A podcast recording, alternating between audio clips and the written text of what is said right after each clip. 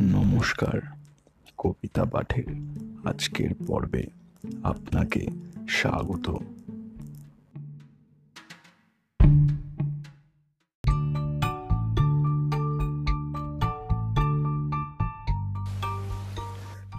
আজকে আমার নিবেদন কবি সুকুমার রায়ের বিখ্যাত কবিতা গল্প বলা কবিতা পাঠে আমি সাহেব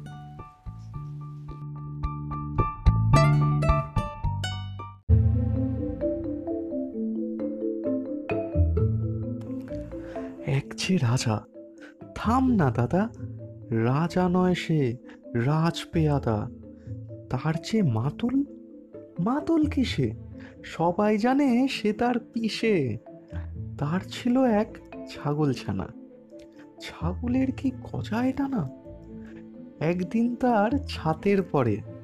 ছাদ কোথায়? টিনের ঘরে? বাগানের এক উড়ে মালি। মালি তো নয় মেহের আলী মনের সাথে গাইছে বেহাগ। বেহাগ নয় তো, বসন্ত রাগ। থও না বাপু, ঘেঁচা ঘেঁচি।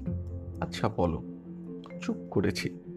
এমন সময় বিছনা ছেড়ে হঠাৎ মামা এলেন তেড়ে। ধরলো সে তার ঝুঁটির গোড়া।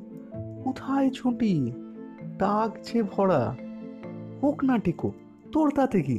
লক্ষ্মী ছাড়া মুখু ঢেঁকি ধরবো ঠেসে টুঁটির পরে, পিটবো তোমার মুন্ডু ধরে।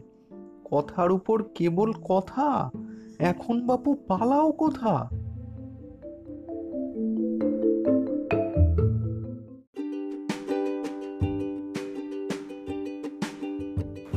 শ্রোতা বন্ধুদের কাছে অনুরোধ, অবশ্যই জানিও কেমন লাগছে আমার কবিতা পাঠ। আর শেয়ার করতে কিন্তু ভুলো না। তোমার শেয়ার আমায় পৌঁছে দিতে পারে বহু মানুষের কাছে। এছাড়াও, আমার আপকামিং এপিসোডসের আপডেটস পেতে সাবস্ক্রাইব করো আমার চ্যানেল ধন্যবাদ।